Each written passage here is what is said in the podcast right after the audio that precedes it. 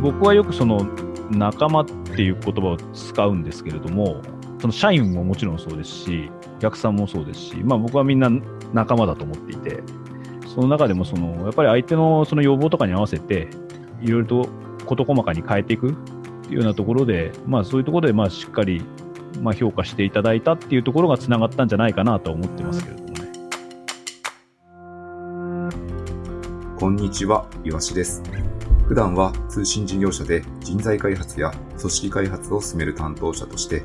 またソフトウェアエンジニアとして働いています。この番組では、スタートアップ企業や誰もが知っている有名企業で活躍するエンジニアの方々にインタビューを行い、彼らのサクセスストーリーや人生を変えた出来事など、キャリア形成に役立つ情報を配信していきます。今回のテーマは、ゲーム業界からスタートアップへ。インタビューするのは、株式会社シグレスト代表の梅原康さん。梅原さんは大学でプログラミングを学び、卒業後はアーマードコアやダークソウルなど数多くの人気ゲームを持つフロムソフトウェアに就職。クオンや義経幽霊など7本のゲームにエンジニアとして携わっていたそうです。まずは梅原さんにフロムソフトウェアでのお仕事についてお聞きしました。その7本とかゲームを作られている中で、はい。結構プロジェクトによっては壮大な手戻りとか、いろんなアクシデントが発生すると思うんですけど、はい。そういうのってやっぱウェブシステムだっても同様にあったりするじゃないですか。はい。はい。ゲーゲームの開発においての手戻りとかって、こうなんかゲーム開発特有みたいなものってあったりするんですか？まあ、あの、今は、あの、ゲームも、そのね、オンラインゲームだったりだとか、当時はやっぱりその、DVD のロムに焼いてしまったらもう最後なんですよね。その、出荷したらやっぱりもう手戻りはできないっていう、まあ、その緊張感みたいなのやっぱりありますよね。その、別にあの、ウェブのシステムだからって言ってね、緊張感なく作っていいわけじゃないですけど、まあ少なくともそのパッチ当てるのは そう修正はでできるじゃないですか。でもやっぱりゲームはその修正できないっていうところは、まあ、大変なところでもありますけれどもね、やっぱりね。うんその、はい、修正できないっていう条件下のもと、どうやってクオリティを高めるみたいな、なんか特徴的なことはあったりするんですか？テストなんかがやっぱり相当やっぱり時間をかけますし、専用のやっぱりデバッグをする会社があるんですよね。そのゲーム専門の。やっぱりそういう人たちって、まあ、本当やっぱプロだなと思うんですけれども、いや、その、そういうバグ見つけるかっていうようなのを、まあ、やっぱり経験則とかもあると思うんですけれども、まあ、その辺がやっぱり、ウェブのシステムよりも時間をかけてやってる気はしますね。なので、そのまあ、クオリティを保つために その辺はやっぱ力を入れてやってるっていう感じはしますね。もう参考までにめちゃくちゃこれ面白くて、例えば、いや、よ、よくそんなバグ見つけたな、みたいな、そのよくそんなバグみたいなの、例えばの例とかなんか面白いのありますか？本当にこのタイミングじゃないと発生しないっていう、そのまあ、ゲームって、大体その60分の1秒とか30分の1秒とかにこう1回こう更新されるような形の、まあ、言ってみればパラパラ漫画みたいなもんなんですよね。なんで、つくと床を抜けちゃいますとか、本当にこのタイミングでしか起きないみたいな。で、やっぱそれをたまたま抜けちゃいましただと、もちゃんと検証してよって話になるんですけど、やっぱ再現ちゃんとさせるこうやると再現できますって言って持ってくるんですよね、やっぱり。だそれはやっぱすすごいなと思いますよね。本当にこう、本当この瞬間しか起きないよねみたいなものなんかを結構見つけてくれたりするんで。すごいですね。再現条件までセットで提供されると結構エンジニアは直すのが楽になるじゃないですか。でそうですね、まあ、やっぱり非常に助かりますよね。なんで、そこはやっぱり、もちろんあの社内でもデバッグとかテストってやるんですけれども、あのもちろん自分たちでもやりますし、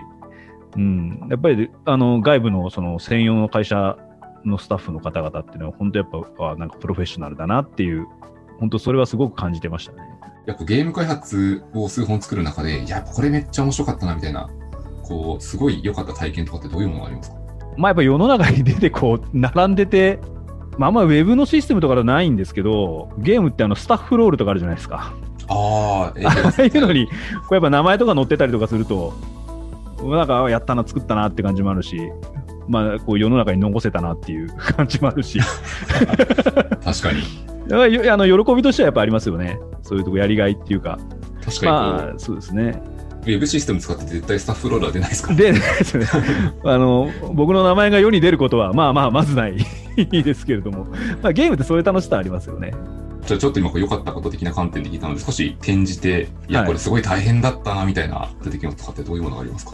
やり直しがね、やっぱ効かないっていう、そういうそのピリピリした中で、あのやるっていうのは、まあ大変って言えば大変ですね。まあ、あとやっぱり体力的にも、まあ大変、まあな なんかあのやっぱゲーム会社って、あの、ハードワークなイメージを一般的には持ってるのかなっていう気はしますし、まあ実際やっぱり大変なことは大変でしたけれども、大変な中でもやっぱりこう、チームでみんなで作って楽しいってやっぱり感覚があるので、あの、もちろんその瞬間瞬間は大変なんですけど、僕自身は、あの、そこまでこう、なんですかね、苦しいみたいな、そういうのはあんまなかったですね。うん。やっぱりどっちかというと楽しい、楽しかったっていう、うん。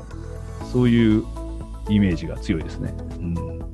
今のところで、こう、大変だった苦しいっていう感じもちょっとありつつも、きっとおそらく今の現在のウェブのシステム開発に活かせてるようなポイントっていっぱいあるんだろうなと思っていて、いや、これすごい学びだったなみたいなポイントって何かありますか？やっぱり何事もこの楽しんでやるっていう、やっぱりゲームを作ってた時もそうでしたし、今も仕事なんでね、そんな言ってるのはその楽ではないですし、もちろん苦しいこともあるんだと思うんですけれども、ただやっぱそれをこういかに楽しむかっていうか、その楽しみ方っていうか、あの、うん、まあそういうのってやっぱ心持ち一つだとは思うんですけれども、あのやっぱり常に楽しんでいくっていううん、そのこう、なんですかね、精神っていうか、そういうものはやっぱり今も生きていると思いますね。その精神は結構会社の中にもまさにうまく適用されるように努力とかされてる感じですね。そうですね。やっぱりみんなに楽しんでほしいなと思いますね。まあ、なかなかね、あの、そういうことばっかじゃないっていうのはもちろん理解しつつも、やっぱり、あの、後ろ向きな状態でね、やってると、あの、物事がいい方向に向く向くってことはないなと思ってるんで、あの、やっぱり自分がやっぱりいかに楽しんでやれるかっていう、そこはまあ日々、こう、あの、社員のみんなには言うようにはしてますけれどね。うんあの自分が楽しむポイントはどこなんだっていうか、ゲームソフトならではのシビアな品質保証の工程など非常に興味深いですね。そして梅原さんにキャリアを転校するきっかけをお聞きしました。あのそれまでやっぱりその開発者として携わっていたので、まあ、基本的にはやっぱり社内にいて、あのまあ、プロデューサーだとか、あのそういった人たちと話ししながらこう仕事を進めていくんですけれども、まあ、たまにそのプロデューサーとかに連れられてこう、まあ、僕は任天堂系よくやってたんで、まあ、京都のあの任天堂本社なんかにこう連れてかれてあの話を聞いたりなんかする機会なんかもあったんですけれどもふとこ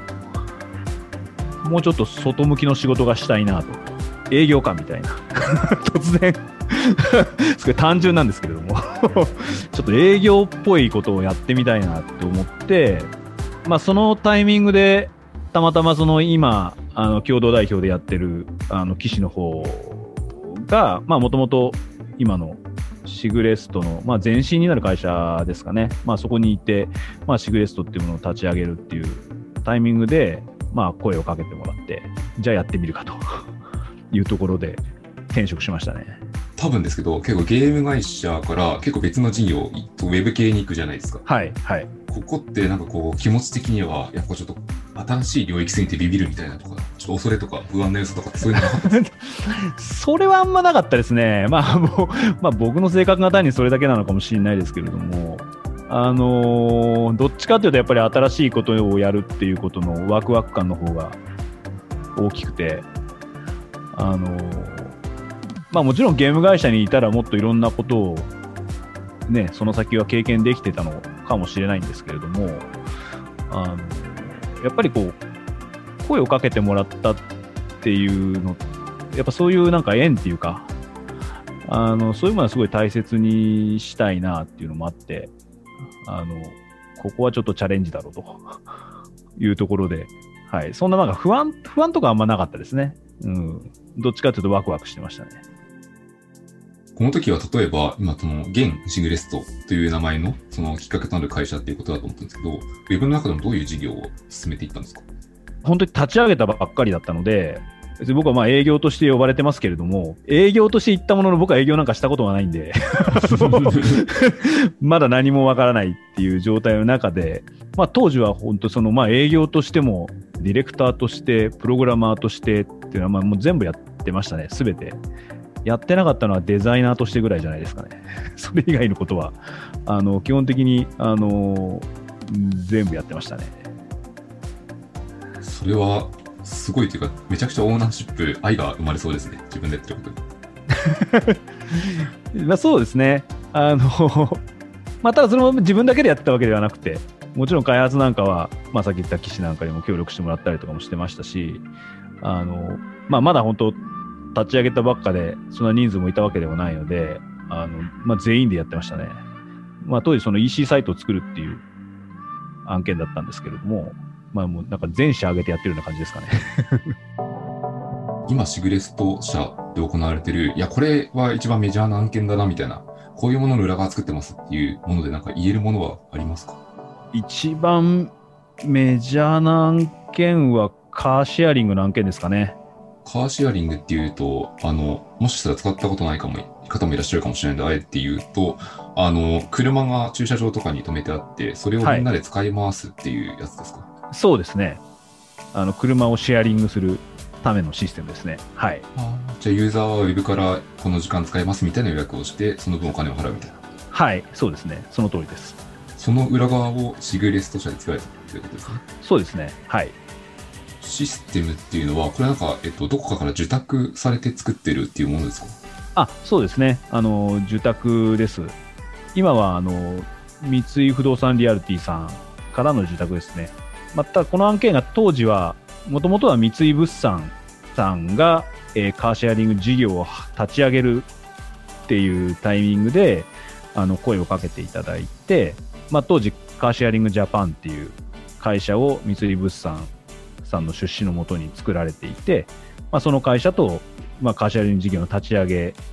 とともにそのシステムが必要というところで、まあ、そのシステムの構築をして、まあ、その後、まあ、運営の方が同じ三井グループのあの三井不動産リアリティさんの方に今移っていったっていうかあの形になってます。今先ほどの中でさらっと声をかけていただいてって言ってたんですけども、あれ結構多分、えって思うというか、いや、それ、声かけてもらって、どなんでそれ接点あるのみたいな話ってみんな思うと思っていて、これどういう、あえっとですね、当時その、僕はもうあのもう少しちょっと別のあの会社さんと仕事をしていてですね、まあ、そこのあのエンジニア兼責任者みたいな方が転職されて、あのその三井あの物産の方に、そのカーシェアリング事業の立ち上げのあのスタッフとして参加されたタイミングで、まあ、その時点でもともとは名前を伏せておきますけれども、別のあの、抽象的なところで。某大手の会社さんの方に あの、まあ、基本的には決まっていたんですけれども、まあ、その方が、まあ、お金の問題だったりだとか、あの期間の問題だったりだとか、まあ、そういったところで、あのまあ、言ってみれば、そんなお金もそんな時間もかけるつもりはないというところで、こうなんですかね、ちゃぶ台をひっくり返しして、あの、た時に、まあ、あの、うちの方に声をかけていただいたっていう感じですね。はい。すごいめちゃめちゃ興味あるんですけど、その声をかけて最後にいただくポイントで、まあ、一応その、きっとその方の中にもきっと頭の中には候補はいくつかちょっと上がってると思って、はい。はい。く一応比べるじゃないですか、いろんなところと普通。そうですね。で、なぜこうシグレストが選ばれたっていう、なんか、ご自身で理解されてないのは、こういや、ここ強かったからみたいなところってあったりしますか？開発会社ってやっぱりこう、あまた ある中で、まあ、あの、技術力、もちろん技術力に差っていうのはあるんですけれども、ただまあ、あの、多くの会社はそんなに違いはないっていう中で、やっぱりその重要視してるっていうのは、やっぱりお客さんとの関係性っていうか、そこの、僕はよくその仲間っていう言葉を使うんですけれども、まあ、その社員ももちろんそうですし、まあ、例えば社員の家族とかもそうですし、でまあ、お客さん、もちろんお客さんもそうですし、まあ、僕はみんな仲間だと思っていて、要はその仲間作りが一番大切かなっていうふうに思ってて、そこでのやっぱり関係性をしっかりとこう作っていって、お客さんの要望にしっかり応えていくっていうことだと思うんですけれども、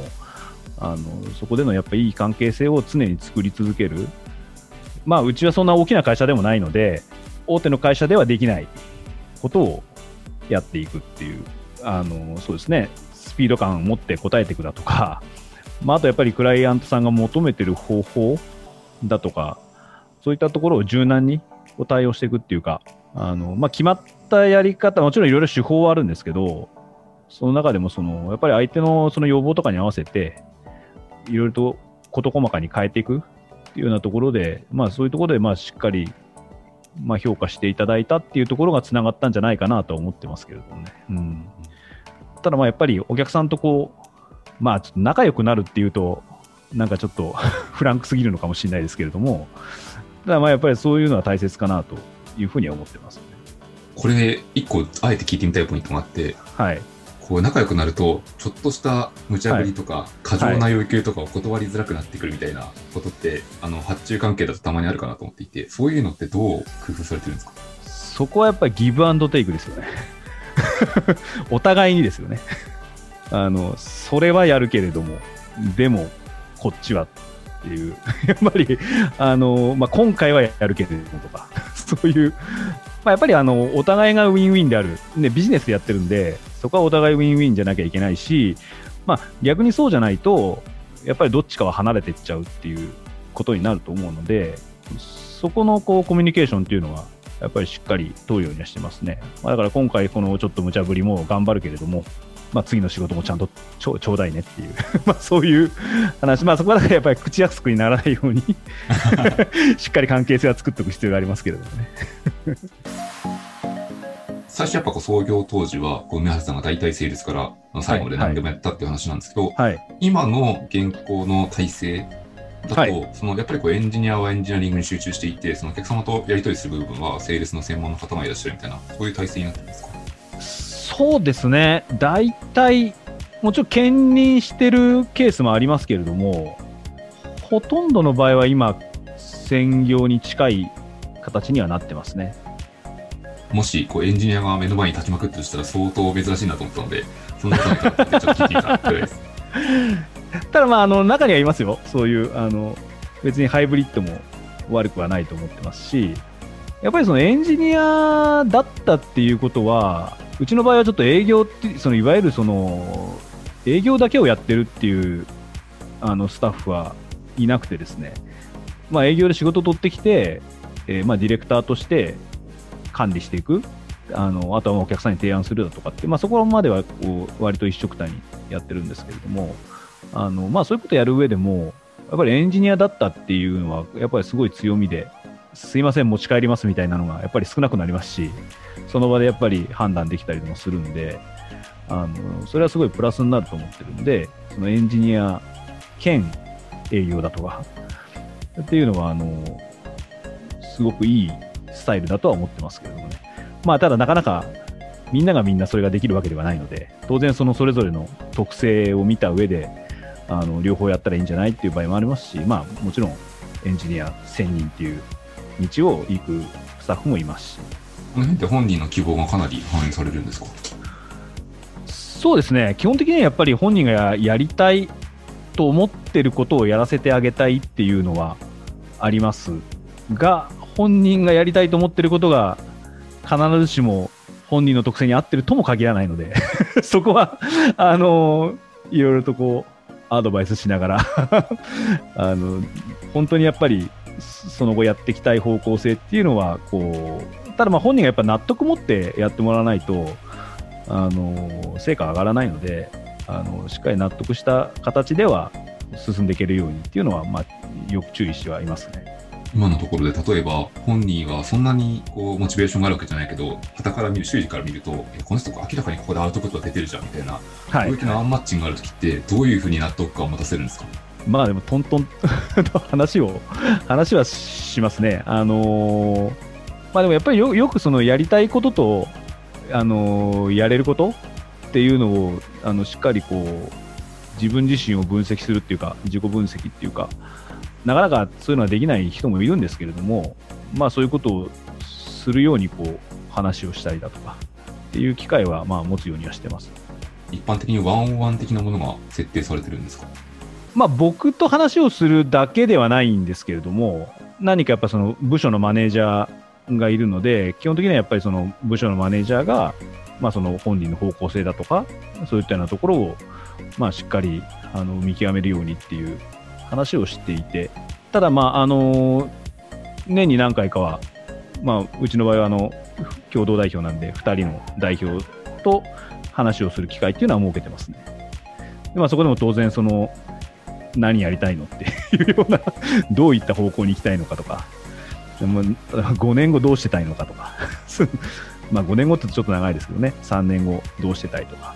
どういうところを目指したいのかとかっていうような話は、あのよくするようにはしてますね。ちょっと技術的なところも聞いてみたくて、例えば先ほどのこうカーシェア系のサービスとかって、はい。どういう技術とかどういうインフラで提供されてるんですか？これはあのい言えたらで構わないんですけど。技術的には別に普通のいわゆる Web で使うような PHP だとか、まあ、Java でも別に何でもいいんですけれどもいわゆる Web の開発技術であれば問題はなくてですねで裏には、まあ、カーシェアリングの場合は車に機械が乗ってましてその機械とサーバーが通信して、まあ、命令を出してるっていう形ですねなのでまあそこ自体はまあ、いろんな、ちょっといろいろな手法はあるんですけれども、何か難しいことをしてるわけではないです。簡単に言えば命令を飛ばしてるだけです。それは車側のついているセンサー、デバイスというものは常にこうコネクションが貼られてるみたいなことですか？まあ、詳しいですね。あいや、あもうそうそうじゃそうじゃないと届かないかなと思って。あの、そそのあのコネクションを張りに、あの、起こしに行ったりだとか、まあ、そういったようなコマンドを投げて、一回起こしてとかって、その後にもう一回投げてとか、なんかまあそういうようなことをやってますね。ありがとうございます。あと、これ聞いてるリスナーでもし興味を使う方もいらっしゃるかもしれないので、例えばさっき Java とか PHP とか一般的なっていう話になったんですけど、結構そのやっぱエンジニアっては中のフレームワークってこう得て増えてというか、まあ好みがあったりするんですけど、はい。どうはい。いうものを利用するのが多いとかってそういうのはありますか？メジャーなフレームワーク、まあ、あの、よくあるのはやっぱケークだとか、ララベルとあか、PHP は、はい。はい。まあそういったようなところを使ってることが最近は多いですかね。その昔は自前のフレームワークを使ってましたけれども、あ、Web フレームワークを自分で作ってっていう。自分たちで作ったフレームワークを使ってやってましたね。Java だとスプリングとかですか？まあうちはちょっと比較的 PHP のがやっぱり多いですね、案件としては。うんうん。じゃあ中のエンジニアも結構 PHP、ピチパートって言いますけど、あの、PHP を使う人が多いってことですかね。そうですね、PHP を使うことが多いですね。まあ Java も書ける人間も何人かもちろんいますけれども、これエンジニアだと結構興味がある人が多いと思っていて、エンジニアって結構自己研鑽とか技術力を高める志望がある人が結構いると思うんですよね。はい。あの、はい例えばその、シグレスト社の会社の中で、こうはい技術的に技術力を高めるような取り組みとかって何かあったりしますか？うちのやっぱ技術の責任者が、その勉強会、社内で開いたりだとか、割と社内問わず、一般的に公募してるとかっていうわけじゃないんですけれども、外注さん向けに一緒にこう勉強会をしてみたりだとか、まあ、逆にそのパートナーで一緒にやってる人から、ちょっとこういう感じでちょっと勉強会参加するみたいな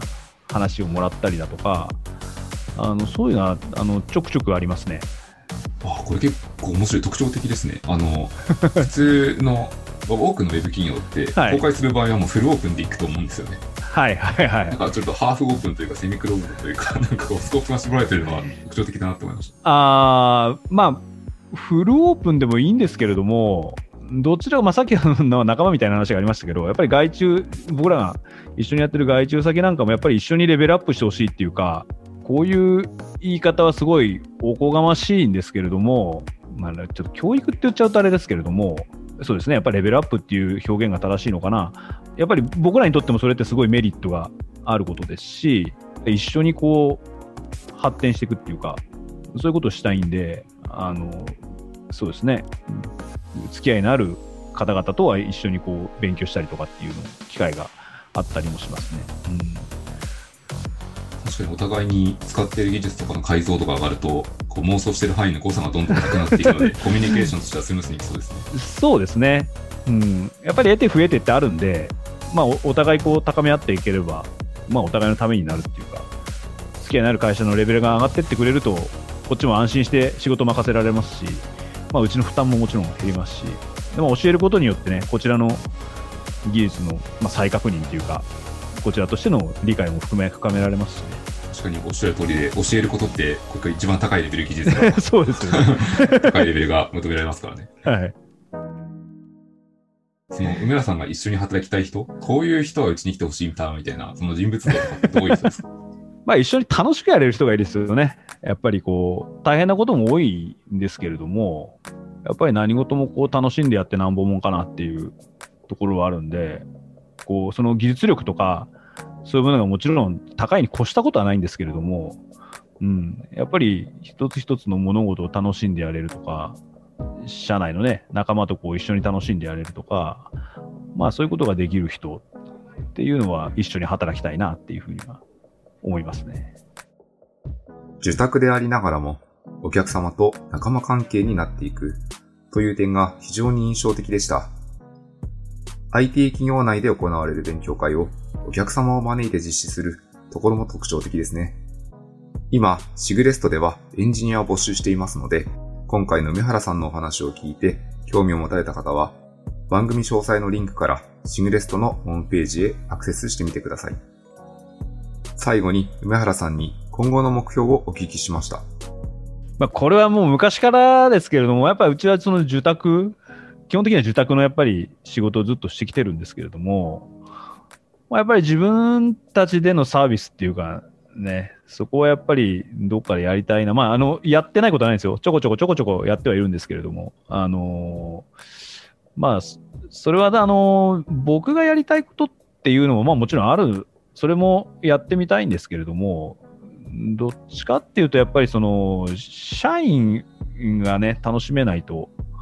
あの続かないかなっていうか、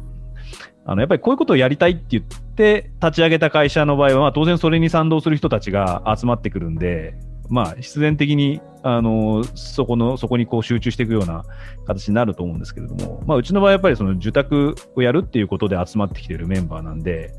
あの、まあ、例えば僕一人がこういうことやりたいんだよねっていう、まあもちろんそれについてきてもらうっていうのもありなんですけれども、まあ、どっちかというと、やっぱりその、社員みんながこう楽しんでやっていけるような、やっぱそういうことをこう、やっていきたいなっていうふうには思ってますね。今回は梅原さんの経歴やシグレストの仕事について伺いました。大手カーシェアリングの裏側を支えるシステム開発など、普段はなかなか聞けないような面白い話もお話しいただけました。またエピソード全体としてゲーム業界から Web 業界へのキャリアチェンジしたという点は皆様の参考になったのではないでしょうか。この番組では番組に出演してエンジニアの募集を行いたい企業や団体の方をお待ちしています。応募は概要欄のリンクよりお願いします。それではまた次回お会いしましょう。